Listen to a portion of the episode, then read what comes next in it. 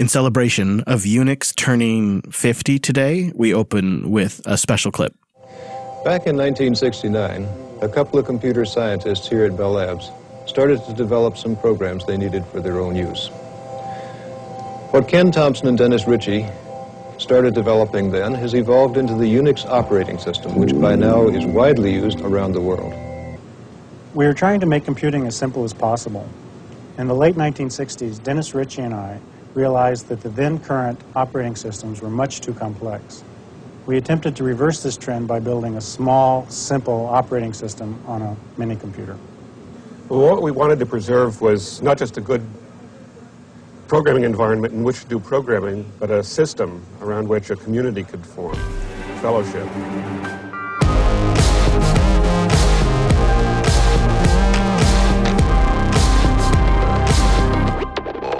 Hello, friends, and welcome into the Unplugged program. My name is Chris. My name is Wes. Hello, Wes. Hello. You know, we have something special planned for old 324. Oh, we've been hard at work. We have. We've been having a lot of fun this week. We wanted to put ZFS and Extended 4 to the test. The promise of ZFS is pretty high. Oh, yeah. But is there a performance bottleneck for that data security? What's this going to be like using it for real day to day? Yeah, maybe you're on a laptop. You've got an SSD, but it's nothing super fancy. Like in our case, this week we used a Samsung Evo 850. And we wanted to see how Extended 4 and ZFS performed against each other in both normal conditions and lower memory conditions. Maybe you've got a few Electron apps running, you've got some tabs going.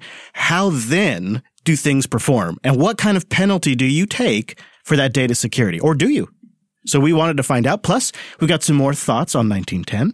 And we've also been running Pop! OS as just our daily driver, which has been pretty great. And we have some thoughts on that. And I had a quick chat with Carl from System76 and have some good little insight nuggets from him on things we could talk about, including that upgrade process. Yeah, that sounds pretty smooth. I want to talk about that too.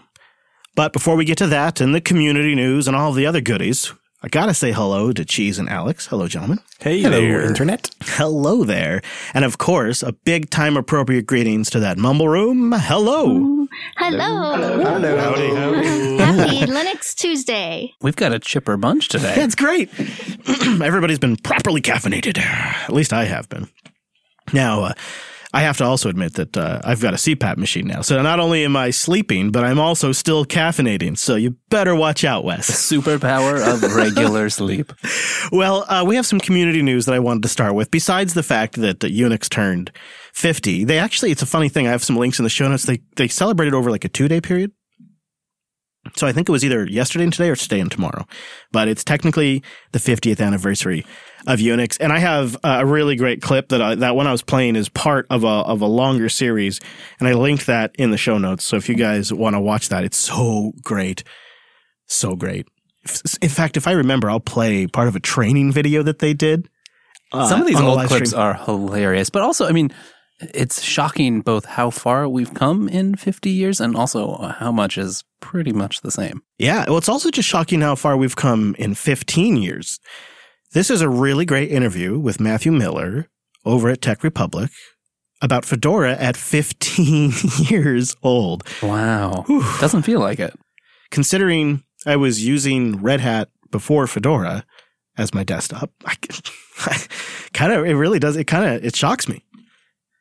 It's something.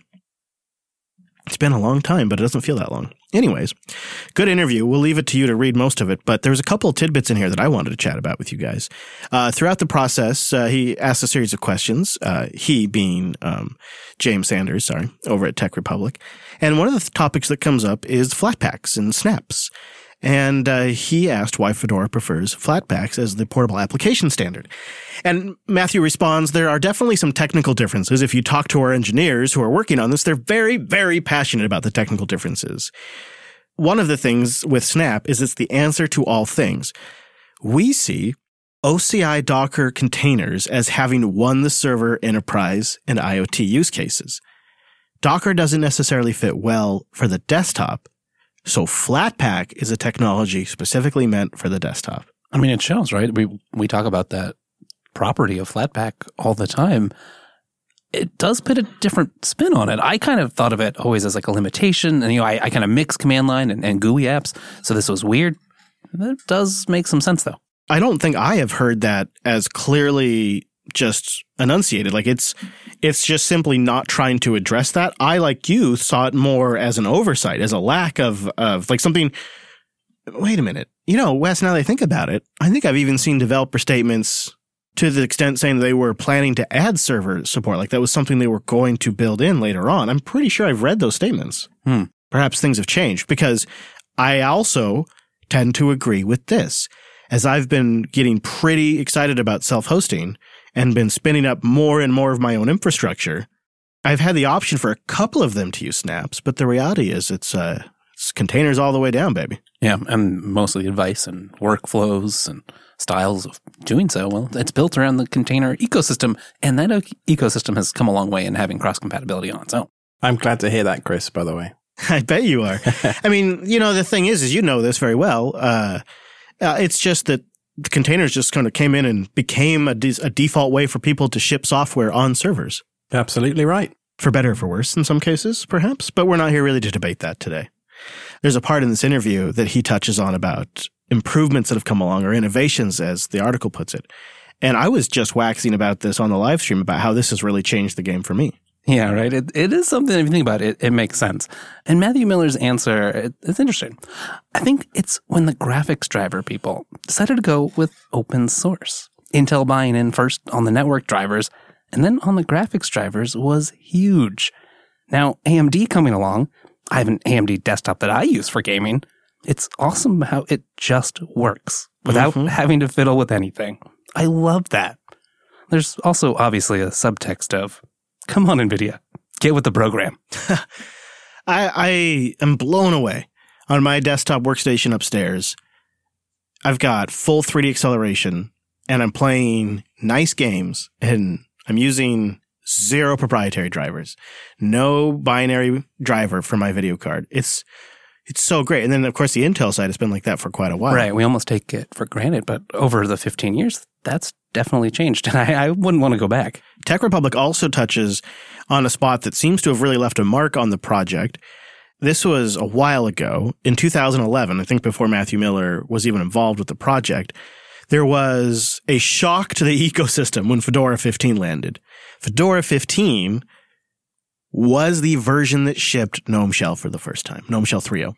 At the same time, Systemd. Yeah.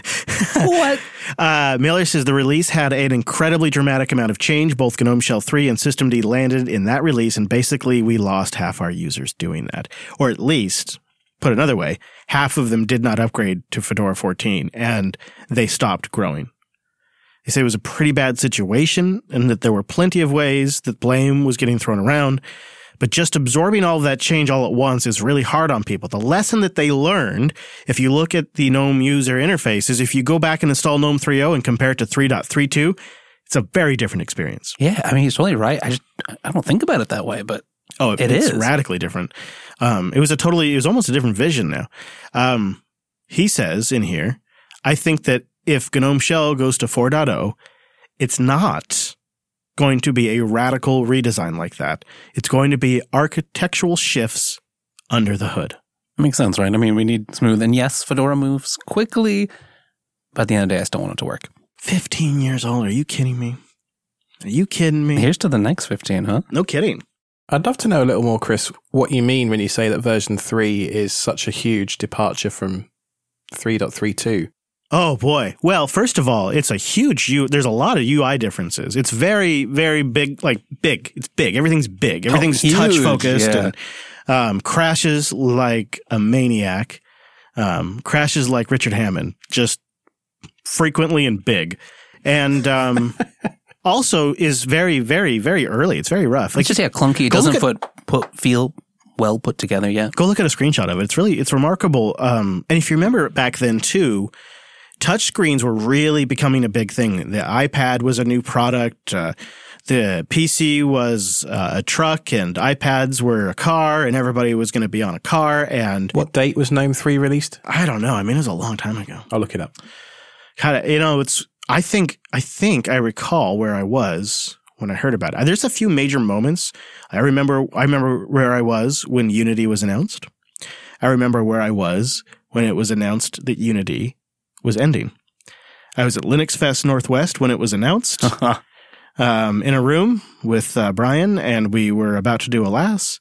And I was at Dell when they announced that it was ending, with Noah in a room with the Sputnik team, who also learned about it at the same time. And it was really something. So GNOME 3 was April 2011. So it's a different world in terms of mobile and everything else, you know. Absolutely. Well, speaking of interviews, just a quick plug for me. I was interviewed by opensource.com, Mr. Don Watkins, the gentleman over there who I've met in Denver. Really nice guy. We met him over at System76. Look at you with the memory. Mm-hmm. Just... Dang, Wes is on fire today. And it's a Jupyter Broadcasting origin story and sort of like the future where we're going under the wing of Linux Academy. And it published a couple of weeks ago. I just have not been good about mentioning it because I was traveling. It's worth a read, though. I mean, it's not too long. And oh, stop. I even learned some things. You did? Oh, yeah. Really? Yeah. I mean, there's a lot of stuff in the, you know, kind of the longer-term history that I just didn't know. Early days stuff. Sure, yeah. We'll put a link in the show notes if people are interested. I think, you know, that kind of stuff to me, it's like I'm so focused on what we're working on now that I actually kind of forget every now and then to look back at how far things have come.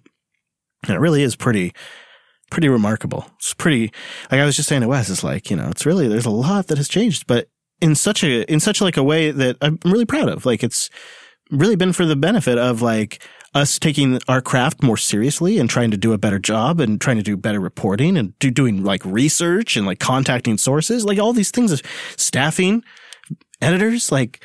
Yeah. It's been pretty awesome. It's just enabling us to do a better job of doing this. And it's been iterative. Like, if you've been a listener for a while, you know, you can really hear an iterative trend, and that's another nice way of saying our old stuff's really crappy. Oh, yeah. I mean, anytime we have to pull clips, oh boy, it's bad. We just cringe.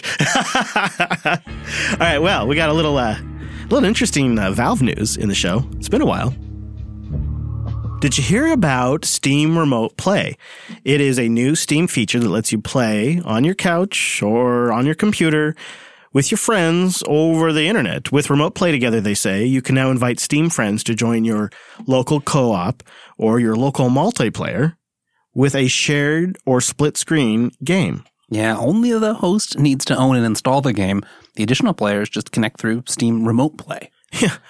It's kind of neat because it just kind of shows up as a menu entry item if everybody supports it. It's just a little button in the menu that says Remote Play Together. It's really easy. Yeah, and then like all your friends, their controllers just act like they are right there on your computer, and then you've got a little menu. You can control voice and volume and hear everybody. This is some magic. It sounds so easy. And they right here say, just it's in words on the screen, supports Linux. It's going to be too. I mean, you know, they've done a lot of work on the streaming stuff in the back end. I remember playing with it, I don't know, 4 or 5 years ago now. Yeah. And it hasn't, I haven't heard about it since. Obviously, it still works, so it's nice to see a new development. I have to tell you, man, I had a Valve developer in my ear like 2 years ago telling me we're doing big things with streaming. Just wait. And I was like, great. Oh, I'm super excited. And then never heard anything and never saw anything. And I was like, oh, that project must have been killed. I think this is what it was.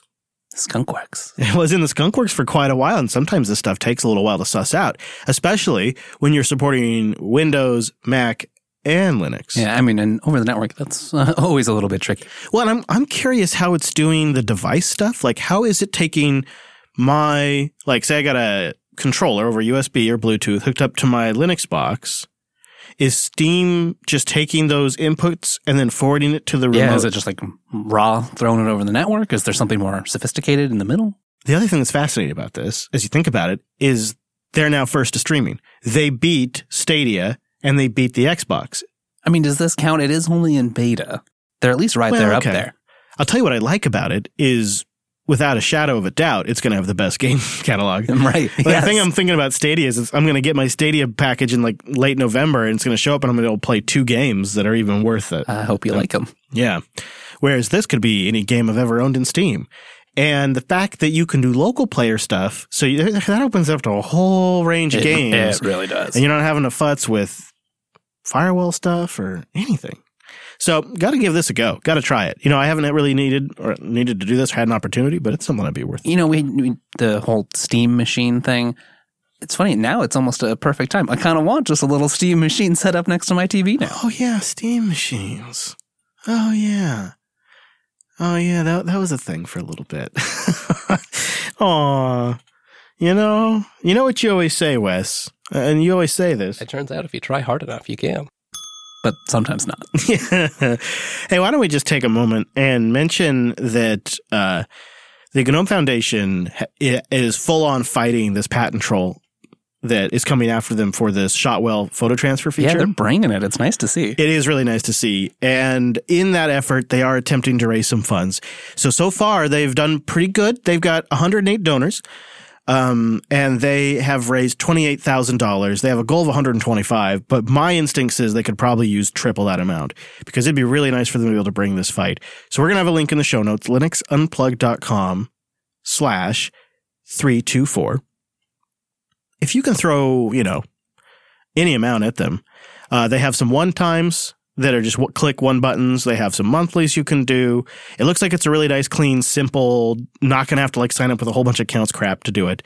And it would definitely be a good cause because even if you're not a GNOME Shell user, this patent fight is really important because if they can come out – well, I guess another way to put this is Shotwell is damn lucky they're part of the GNOME Foundation. If they were an open source independent project that wasn't part of a foundation like this, they would be royally screwed right now. So it's important that even if you're not a GNOME Shell user, that we help them fight this crap. Right. I mean, we want to send this tone that you don't get to be abusive and trolling these free and open source projects. It gets me worked up, and I'm already over-caffeinated, Wes. And you know what happens when I get worked up is I start ranting. Let me get the soapbox. Yeah. Yeah, we left it outside. It's been a little while since we've gotten up on the soapbox. You never know. It could be just around the corner, though. You can never tell with that soapbox. It's sometimes lurking. Well, you were right. It was very easy. I've just made a donation now. Really? Once I got past identifying the cars and the capture, of course. Oh, yeah. You got to make sure you find the cars. Uh-huh. Or buses. Somebody's got to train that machine. Let's do a little housekeeping. Oh! So, we went down to Texas. Went to the Cyber Summit. And you may be wondering how that went. Well, my friends, I've got just the thing for you. Elle, Wes, Cheese, and myself did an extra on our trip to Texas Cyber Summit. Extras.show/24. Nice little wrap-up of not just what it's like for some Linux people to go to a Cyber Summit, but also... good details on the great food that Carl took us to. Oh, boy. So don't listen if you're hungry. I can't help it. I just got... Carl, you might want to listen to that one. I think you get name-dropped a couple of times in that one. And also, to go along with that, Elle wrote up a fantastic write-up? Blog post. Don't call it a blog. It's an article. Article post. That we'll link in the show notes. It has... some descriptions, some pictures, some of the characters I was talking about in that extra. And then if you want even more than that, Cheese is popping off like crazy in that Jupyter gallery. Jupyter. Oh, it's so good. .gallery. How about that? Jupyter.gallery. Chris, what's this? You say, well, here we go out to these things like these Linux fests. Or maybe you heard about Alex and I taking a road trip to go see Wendell recently. Or Texas Linux Fest or Red Hat Summit or Linux Fest Northwest. And you wonder... are there any pictures from this event? Well, friends, Cheese Bacon has the answer for you. That's right. And if you have any pictures from these events that you'd like to submit, you can do so by emailing me at cheese@jupiterbroadcasting.com. And that's chz@jupiterbroadcasting.com. And I'll be happy to put them on the gallery. That's the best part is as that happens, when I go back and check, there's like more pictures. There's new stuff I haven't seen. Yeah. Yeah. Jupiter.gallery. What else do I got to say? We'll just keep updating that throughout the next year and stuff as we go to events and whatnots. We'll have that up there. And check out Extras. Extras.show/24, but not just that one. For goodness sake, go over there and look at the What is a Container, or listen to the What is a Container episode. It's just fundamentals. 2019. I mean, you don't want to be behind. You don't. And it's 24 minutes. And Alex, you did a great job explaining this stuff. You and I talk about how we use these in practical setups that are approachable by people that are either beginners or using this in an enterprise because we you know, we've talked about these things a lot. We've taken all of the experience we have talking about these, and Alex talks about them all day for his day job, and we've put it into this episode. So I think it's helpful for people, and it's a great companion for the new self-hosted show. Check that out. Extras.show. And also recently, some brunches just got posted. So gotta go get those. So many good brunches, especially that one there with Alan Jude. Yeah, mentioned that last week. You gotta go get that Alan Jude brunch. You know he's gonna be talking about BSD and making you question your Linux faith. You don't want to miss that. And then come back to Linux Unplugged and we'll set you straight. That's true though. All right. That's the housekeeping for this week. I mean, speaking of Linux, right? Mm-hmm. Let's get into this 1910 in more detail. There is a lot to talk about with this release, but we're going to actually put some of it aside and just wait for 2004 and just focus on a few details for you this week that drew our attention. And one that I know Cheese and I have been talking about, and I think, Wes, you and I talked about a little bit, is I am noticing more than I thought I would that there's a lot of apps in the software center that are actually snaps. It seems to be the way it works is if there is a snap version of an application, the software center prefers that and installs that first. Now, maybe we should be clear. How are you noticing this, right? Because they clearly label it. Right. But would you have noticed, right? Isn't that the test? You know, is it detrimental if you're a regular user? Do you care? Because you're investigating, we're doing a review here. The only two ways in which I notice it is startup time. And when I sometimes go to edit something on my local file system, it's like a couple extra Right, there's the confinement comes into play. Yeah. And so there's a couple of instances where I'm like, well, the job of this application is to be all over my file system. So I don't actually want the snap version. And the way I've just worked around that is I just then go to the terminal, I apt install, and I get the dep. Right. But to your point, for the most part, no, not really actually an issue. And in the case of VS Code, seems to have been a net benefit because it just self-updated and I got the latest VS Code and it was good to go. Right. I mean, I'm running the Chromium snap right now as we're doing the show and it's working just fine. Yeah. Yeah. That's so. And it does seem like they've gotten better. I mean, the theming, the system integration, that stuff is a lot better than the last time I used these. Yes. Yes. That has gotten a lot better. So, Cheese, you had a chance to not just only use stock 1910, but also Mate 1910 over the week, trying it on different systems. And what was your extra week with 1910 like? Overall, it was great. So I started with the beta, then the dailies, and then the final. I tried it on three different machines. I tried it on my desktop, which is Ryzen 2600, 16 gigs of RAM, 256 gigabyte NVMe, and an NVIDIA 1060, an older Dell Inspiron, and this new ThinkPad 440s, T440s that I recently picked up.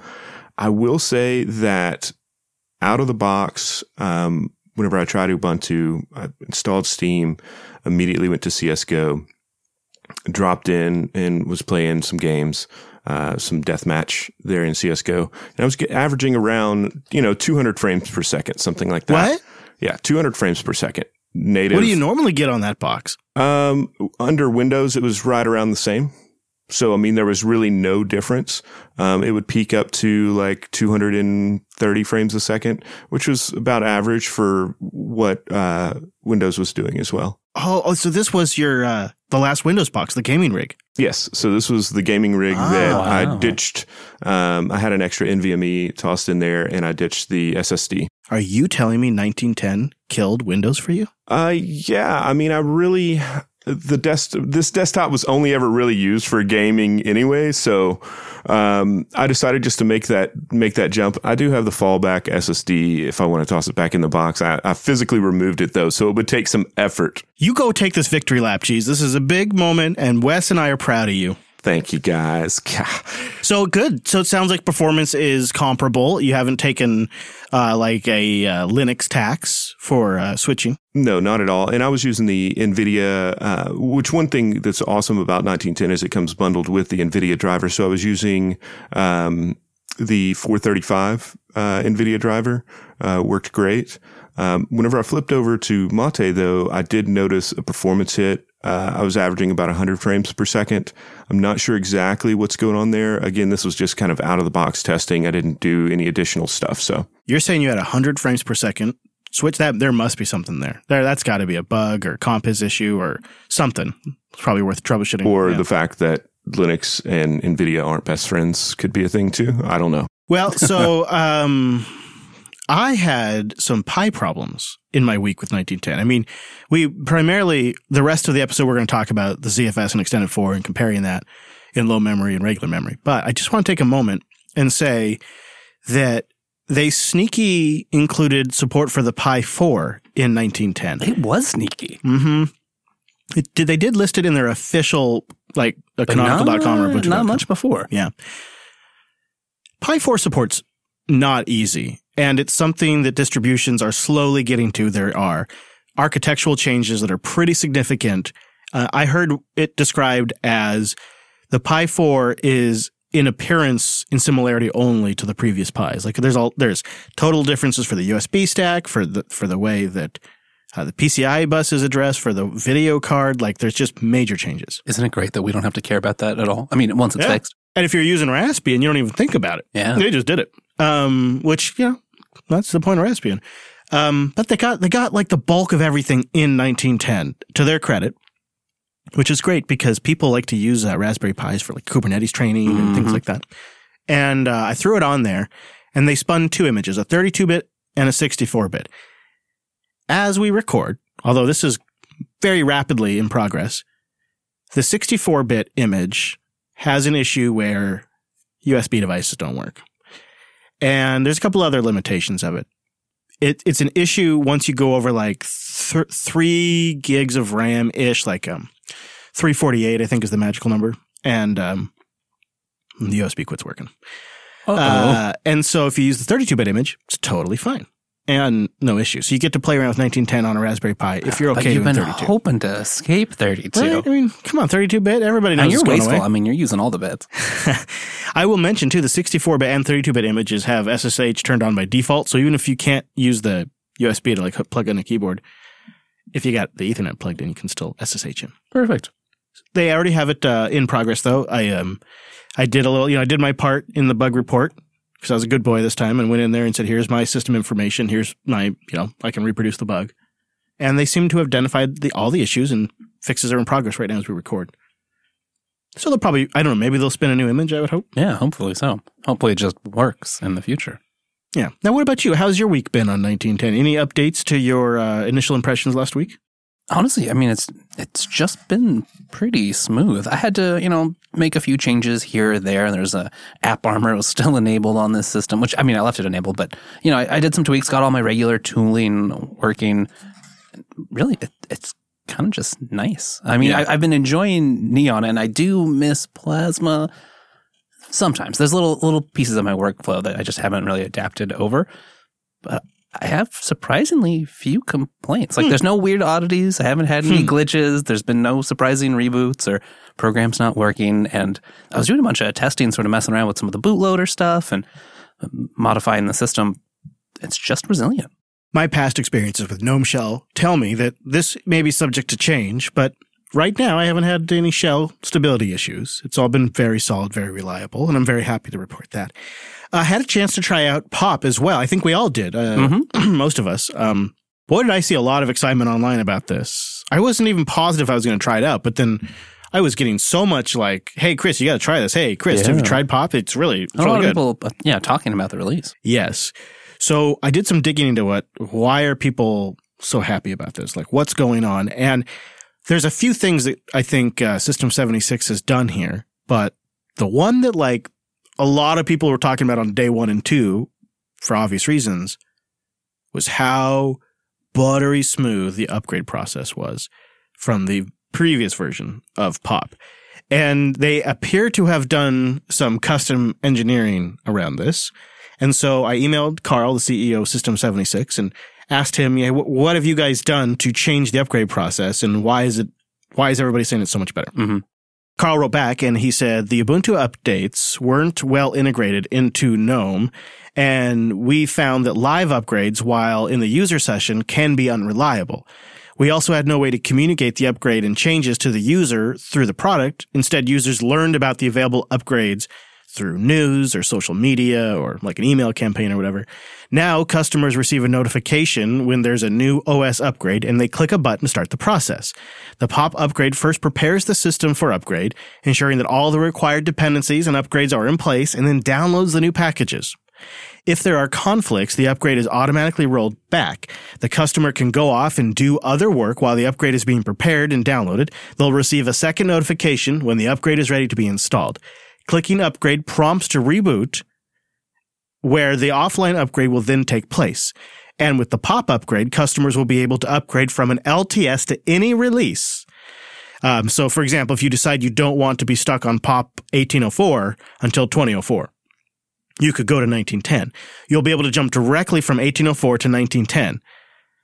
That's coming in early November. Oh, nice. So they've done some really interesting engineering there. Also, I love some of the other things. He says, to him, the most striking change in 1910 is the new aesthetic. The team, Kate, himself, Ian, they started working together on a new color palette and contrast. He says they measured the contrast ratios between elements and text to achieve a high contrast by default rather than requiring a separate theme. He says the difference is noticeable throughout, but especially in the shell menus. Yeah, he's right about that. And he says, I love the new dark color palette. It's incredible. It's like candy, like a luxurious kind of candy. Mm. I think they're very proud of it. Also, it does look very nice. I mean, I enjoyed using it. Yeah. Also worth mentioning their work around TensorMan. I didn't really appreciate what a pain in the butt apparently TensorFlow is to set up. I love this. Packaging TensorFlow for Linux distributions is notoriously difficult, if not impossible. That's the first line of the GitHub. Yeah, and I guess even like using the Docker container is still a huge pain in the butt. Well, right. You've got all kinds of different versions depending on quite what you're doing or how you need TensorFlow configured. And I mean, if you're running these just off the command line in Docker, it's not a lot of fun. So TensorMan, which is a little Rust daemon, of course, it just sits there and makes this easy for you and kind of orchestrates on top of Docker to get you all the stuff you need and smooth out the process. That's pretty great. And it seems to me like they've keyed in on a good customer demo there, because what do? They sell powerful systems and like laptops and desktops that people buy to use TensorFlow. Like that must be a decent customer base for them. Right. I mean, that could be pretty useful. And if it just gets you out of the gate with the standard technology you want to use on Linux faster, that's superb. The thing that I have to acknowledge before we go any further is I was skeptical of Pop! OS. In fact, I was pretty vocal about thinking it was a bad idea, that they had limited resources and that could be better spent in other places. We're several releases in now. And thankfully, I left myself a little bit of wiggle room on this. And I said, if they add value and they make it something that's a true differentiator, then I'll reconsider. They've done that. They've done that with the installer. They've done that with the upgrade process. They've done that with the theme. It's truly one of the best themes on Linux. And now they've done it. There's a couple other things that are in there, like the Pop Shop, that are really nice. Like they've opted to keep Chromium as a deb. They can make that choice as they do with their platform. Right. They've integrated their system firmware updater into GNOME shell settings now, just built right in. You don't have to go find it. And I, even on a non-System76 machine, appreciate that. That's, I think, what has stood out to me is it hasn't felt like Pop was some walled-off garden hidden away, totally different, right? It is its own thing, but a lot of the stuff you can still take, right? If I want to use TensorMan, I can just go get that from GitHub and use it. Or if I want to use the theme but not all of Pop! OS, that's possible too. I think Pop! OS, because it's not tied to System76's hardware, you get benefits by using it, as I experienced in my recent laptop review. Yeah, right. But you don't really have any downsides. There's like not any negatives to it. And it's not so derivative of Ubuntu that it's totally different. Like Mint is kind of its own thing. Like you can still skirt by following some Ubuntu tutorials or getting a PPA and it's probably going to be fine. But with Pop, there's no like probably about it. It's going to be fine. It just works. And it's 1910. They want it to work. Exactly. So it's there's not a penalty really for using it. There's an upside if you like their aesthetic and the value add that they've contributed, and you're not running something that's so foreign that you can't just treat it like an Ubuntu system. Exactly. They've really nailed a sweet spot. And because of that, when I do one more reload for some testing upstairs, when I'm on my final build for my daily driver workstation, I'm going with Pop 1910. And the reason for me is I'm going to take Carl at his word about that upgrade system. Because this is my gotta get shit done workstation. And I was, after all of this, going to just reload it back to an LTS. I don't got time to play around on that thing. Yeah. when we reinstall all the other machines in the studio, you got to have one you know is working. Right. And I honestly was not looking forward to it because the new GNOME shell's kind of broken me. It's very fast. It's very nice. And I hate to go back to slower. Cannot stand to downgrade. Right. And I was really hemming and hawing, putting it off. And this gives me an opportunity here. I can get the latest and greatest and have a pretty solid chance it's going to upgrade as smoothly as, say, a Fedora system will. I mean, I'm already looking forward to finding out how that goes. So I'm going to put it on my main workstation upstairs. Hooey, Wes. Here I go. You know, my dad used to have a saying, I used to be indecisive, but now I'm not so sure. I think that applies to you in desktop environments. You know, yeah. Hey, if they keep making it better, I'm not going to ignore it. I'm no fool. I'm going to acknowledge it. Plus, I mean, you'll already be set up for making all those deepfakes. You know that's my new hobby. I'm going to set up a side hustle where I just do deepfakes for hire. I probably shouldn't have said that on air. Damn it. Damn it, Wes. Well, I can attest to Pop! OS being pretty solid, man. I mean, I've been using it since March. The upgrade process was super, I mean, it was just painless. It did, in fact, pop up, say that there's a new version available. See what I did there? It popped up. Heyo. Heyo. It did say there was a new version available. It pulled everything down, asked me to reboot, you know, installed the update perfectly, right back into it. The new contrast, I mean, immediately, you know, I could notice a difference, and it was overall a really great experience for me. I'm installing this on an older 2015 MacBook Pro. And I really have no reason to go with another distro on that machine because very much like you, it's just the get shit done type machine, you know, and it works great. I really have no reason to move anywhere else on it. It was almost good enough to get me to give up Fedora on the ThinkPad. I got close. And what I ended up doing to compromise is I went through and just beautied up my Fedora install a little bit. It does look pretty nice. I got my dash to dock more dialed in. I got my theme dialed in. I went and got the pop theme. You know, something to note here, too. There is no ZFS on root in the installer for Pop! OS. So let's talk about ZFS on root. The promise is huge. Eventually, one day, you have a file system that protects you from bit rot. It can do incremental snapshots that are elegant. You could potentially have boot environments. You could move data around. You could overcommit storage. It integrates with container platforms. I mean, it's truly worth all of the hype. Right. I mean, the advantages are clear. Now, is it worth it on root, especially if maybe you don't have an NVMe drive or maybe you don't have 32 gigs of RAM? Right. Oftentimes we're thinking about, you know, big systems, maybe custom server builds that you've designed to be running this file system with a lot of data. The old myth was you can't use ZFS without ECC RAM. Right. And what about a laptop, let alone? What about kind of not the newest laptop with run-of-the-mill hardware? Yeah, maybe you got a Samsung Evo in there. Maybe you got 16 gigs of RAM.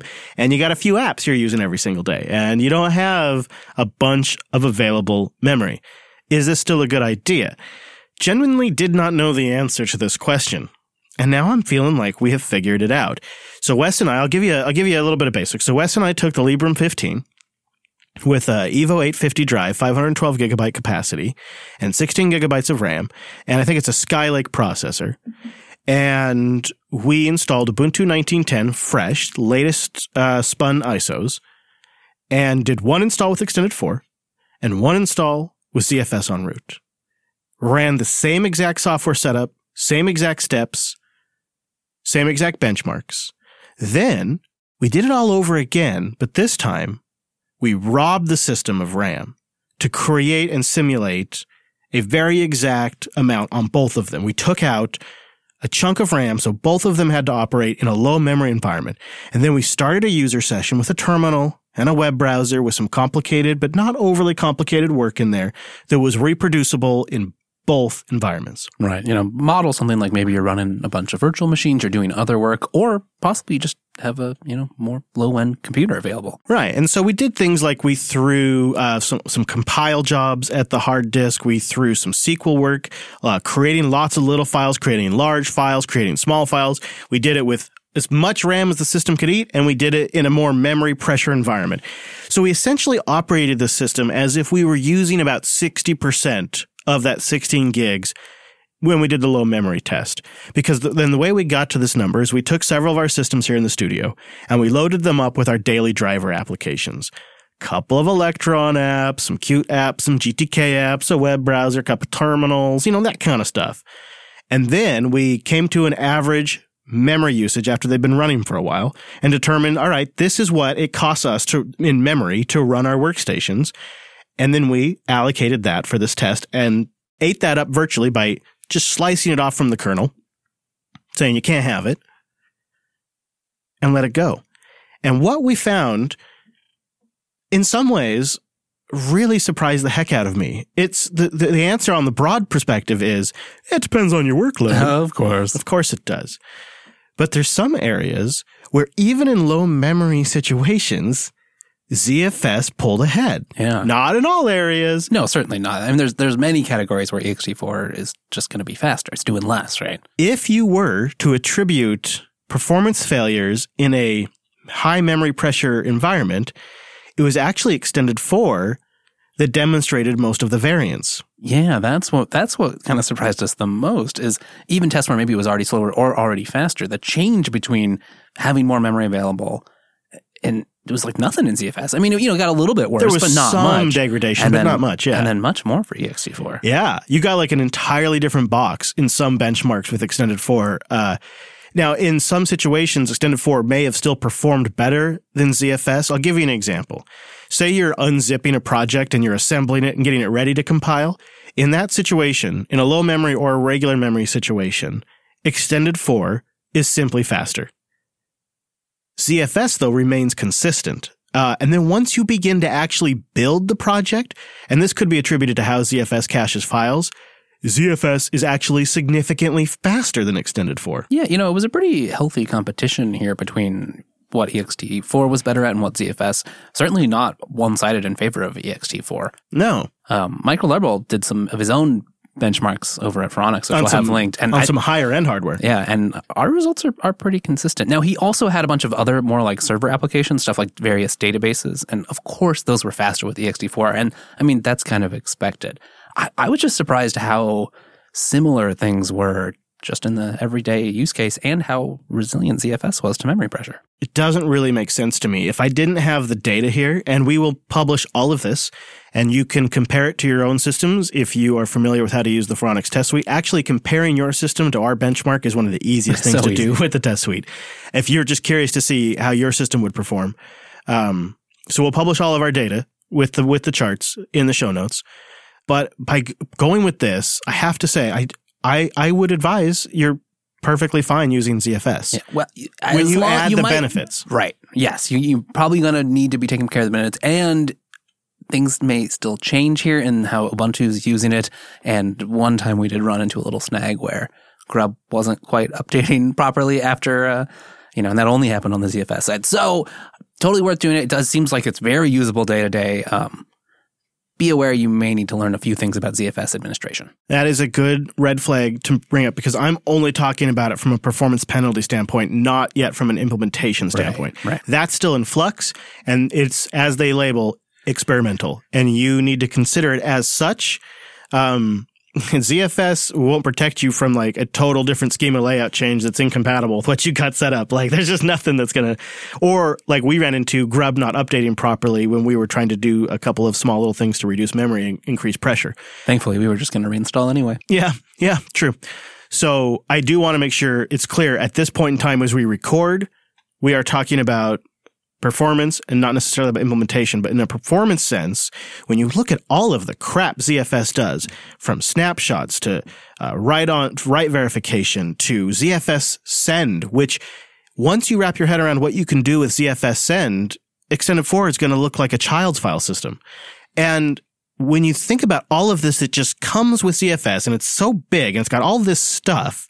The fact that it is competitive, this right? competitive on a 3-year-old laptop where we intentionally drain the thing of RAM to give it a real-world, heavily used system condition. I mean, we were monitoring, too. I mean, it was busy. It was working hard. It was working really hard. It was great. And I'm just damn impressed with what the ZFS project has managed to get out of this. I mean, yeah, ZFS on Linux, OpenCFS in general, it's just fantastic. And having it available, ready to go without the messing around with DKMS, which by and large is pretty reliable, but I still find myself running into issues. And not having that, it just feels so much more reliable and professional.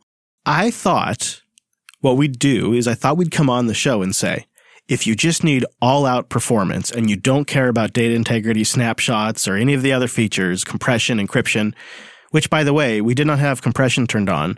Compression may have significantly changed the game here. Right. We were just using defaults on both. If we had used compression, ZFS may have kicked ass on this. It would be really interesting to run it again, actually, now that I think about it. Oh, boy, there's always more benchmarks.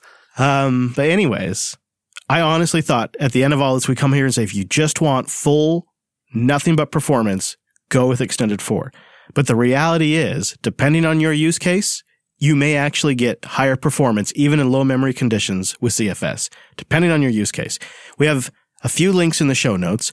The one that I think would be really interesting for you to check out are the low memory versus regular memory tests and the low memory Extended 4 versus low memory ZFS. And then it's really easy to compare all of them, actually. But we'll have the links in the show notes. It's some interesting data. I walk away from this thinking it's safe from a performance standpoint to use ZFS, and even if it's on a system that you want to have high performance from. And then there's additional benefits as you go up the hardware scale. Like when you start going to NVMe drives, there's additional benefits to going with ZFS. It just gets better. And when you start wanting to use multiple disks and pool them together, there's a lot more benefits to going with ZFS that Extended 4 can't offer without having to strap on LVM or other management tools, where ZFS brings it all in one suite of tools. You're ready to go. So this is like really fascinating for me, because what the data says is even in a worst case ZFS scenario, old SSD, 3-year-old system, limited memory, it's still very competitive. And then when you put it in a situation where you have a lot more hardware to throw at it and you have a lot more disk to throw at it, the benefits just really get bigger. All right. Well, then I think it's prediction time. What do you think? Does this pave the way to ZFS en route by default in a future Ubuntu release? Can you see it? I mean, it would make a lot of sense, especially on the server side when you want to protect from bogus updates or configuration mistakes. Right, and it would be a big advertising point if you had that integrated into that Ubuntu tooling, right? Ubuntu is a great choice because, look, you can just roll back. It would, if we could properly get boot environment support at Grub, it'd be worth it just to annoy the BSD crowd that already has it. You know what I mean? Look, we caught up. Yeah, but we talk about it like it's the first time. Although we got to pretend we've never heard that they've done it. Yeah. So that way hate that. Because they hate that. They hate that. And so that would really make it perfect. And that's what I hope for. Do you think that they would ever shift and do ZFS on the Ubuntu server while ext4 on the desktop? Could do. You know, on my machine upstairs when I reload it, I'm not going with ZFS on my root. I'm still waiting. Again, because that's an implementation thing. I'll also likely go pop, and they don't have it in the installer. However, I have 3 disks that I pool together, and I am absolutely going to move them over from XFS to ZFS. Right. That's the other nice thing here is even if you don't do it on root, well, if you're running Ubuntu, it's at hand. I may be near the end of ever really using LVM again, although LVM's been great and solid, and I've got nothing against it. I like the ZFS tools better. And as I learn them more, I think they seem to be more complete. And the whole idea of bringing it all together where the file system is aware of the hardware and aware of the RAID and aware of what the user space is doing brings so many advantages. So it's a bright future either way, because you can still pick whichever file system floats your boat, but you could also go with something new and fresher. Chris, if you say it in and out of, the BSD folks might hear you. Are they listening? Have you done any ZFS experimentation over there? I have, yeah. So I moved from Debian to Ubuntu for my primary server simply to get the ZFS support. Oh, really? Why? What was so, gotta have? Because you've had, various solutions in the past? I went to a talk by Jim Salter. That'll do it. At Linux Fest Northwest. And then Alan Jude gave me one of his books for free, and that was that. That's having two devils on your shoulder in that case, telling you.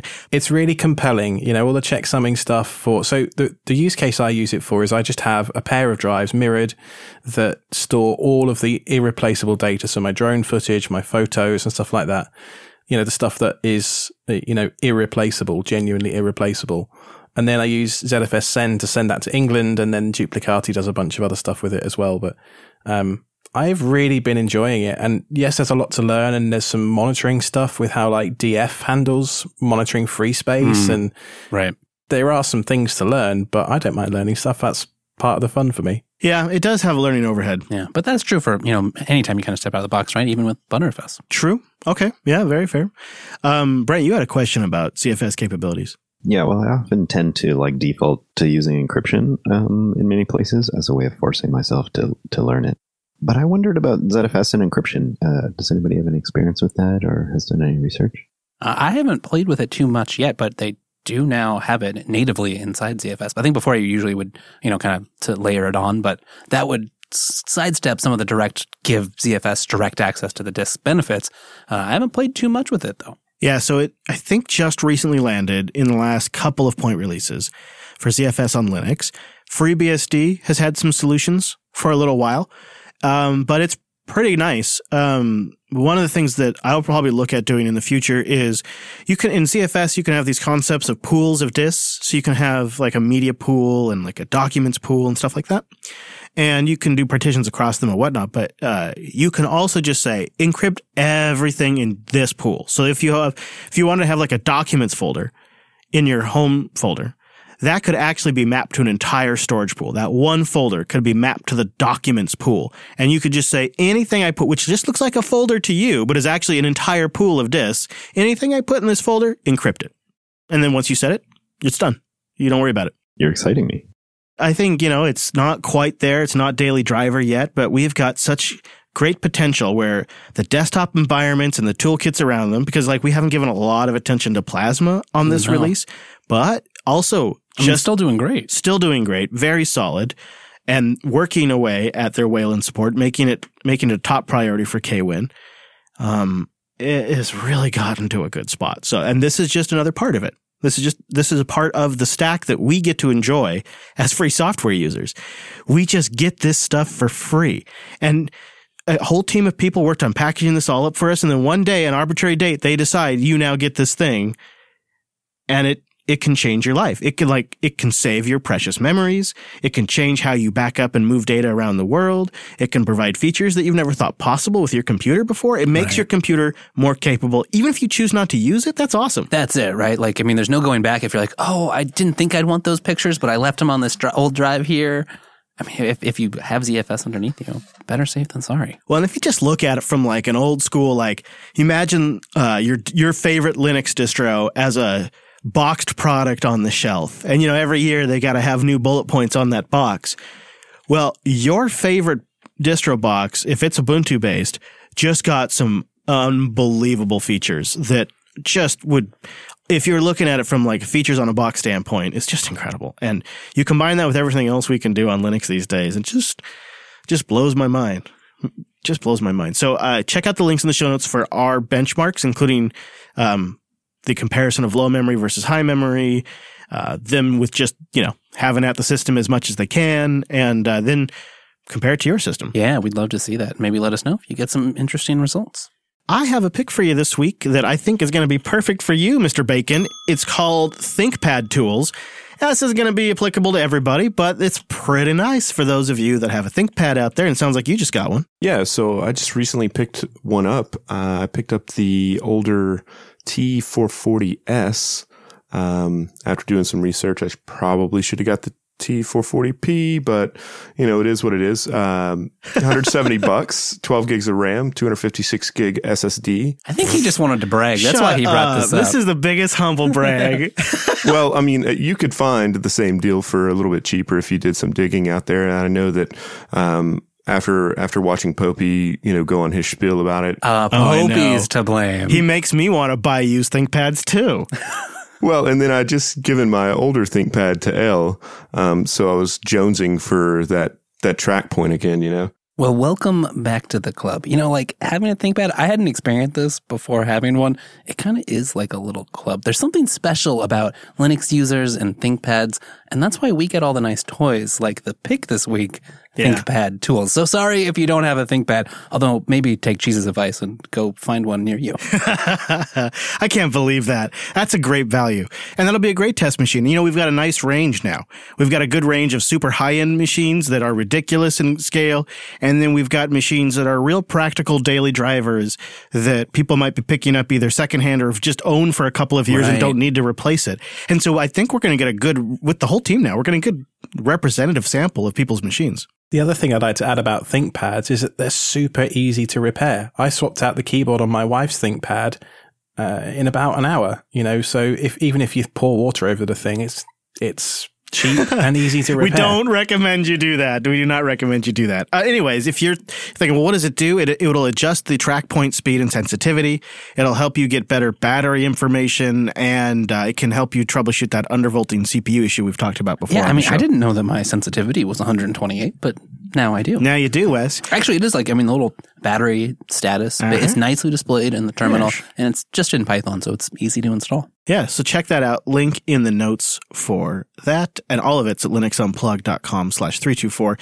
While you're there, you can subscribe to get the show directly every single week at linuxunplug.com/subscribe. But more importantly, if you want to give us your thoughts, your feedback, your take on the new release of 1910 or anything else we've talked about, linuxunplug.com/contact. That's so easy. There's just like a form there, and it sends an email for you. Easy. Easy. You could also tweet us at Linux Unplugged on the Twitter. Yeah. And the whole network's at Jupiter Signal. That guy right there. At Wes Payne. I'm at Chris LAS. Cheesy. I'm at Cheese Bacon, CHCBACON. Go get some Alex. At Alex is a KTZ on the Twitter. Ironic Badger. Oh, that's right. Ironic Badger. Yes, Ironic Badger. How can I forget? I don't know. At Ironic Badger.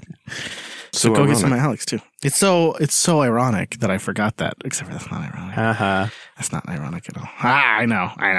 I'm sorry. Anyways, and did I mention mine? Probably. You did, yeah. Okay, but you didn't mention that you should go get more of you and Alex over at that self-hosted show. Oh, we should mention that. Yeah. And while we're just doing plug skis, I should mention techsnap.systems/414. Wesson Jim have such a great discussion on ZFS in general, especially like around the snapshot stuff. Like, there's so many good points. But Jim's explanation of snapshots truly made me understand it and appreciate why it can happen pretty quick, why the snapshots don't take a ton of disk space, and why it's kind of a big deal that this is landing on such a large Linux distro. Yeah. Put it all into perspective, techsnap.system/414. And join us next Tuesday over at jblive.tv. We do this show at 2 p.m. Pacific. At jblive.tv. Got a chat room, The Mumble. See you back here next Tuesday!